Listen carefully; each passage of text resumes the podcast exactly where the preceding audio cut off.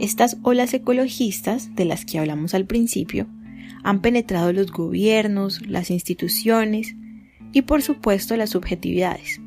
Las subjetividades no son más que las formas propias de comprenderse y de comprender el mundo, porque al fin y al cabo todos convivimos con sistemas e instituciones que podemos moldear y que también nos moldean. Moldean lo que creemos, lo que hacemos, lo que queremos.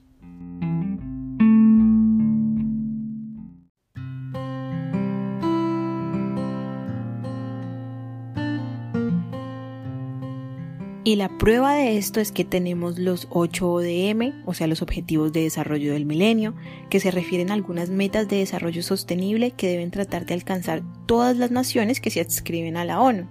Tenemos un conjunto de conocimientos estandarizados llamados competencias ciudadanas, a las que todas las escuelas del país deben apuntar para formar ciudadanos en, por ejemplo, comprensión de conflictos ambientales.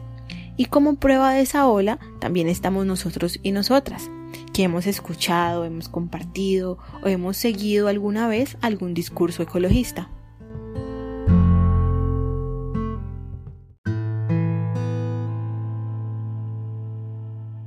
Estos discursos generan mayores o menores grados de sensibilidad. Entonces, algunas personas prestan mayor atención que otras a discusiones sobre el ecologismo y el medio ambiente, o destinan mayor o menor tiempo para capacitarse, investigar y buscar información acerca de las posibles formas de cuidar al medio ambiente. Así, aunque casi todos y todas sabemos que hay que cuidar el planeta, no son todas las personas las que deciden activa y conscientemente trasladar esa sensibilidad a acciones más concretas o a formas de activismo visibles. ¿Por qué? Porque existe una serie de condiciones, algunas más importantes que otras, que ayudan a las personas a tomar esas decisiones.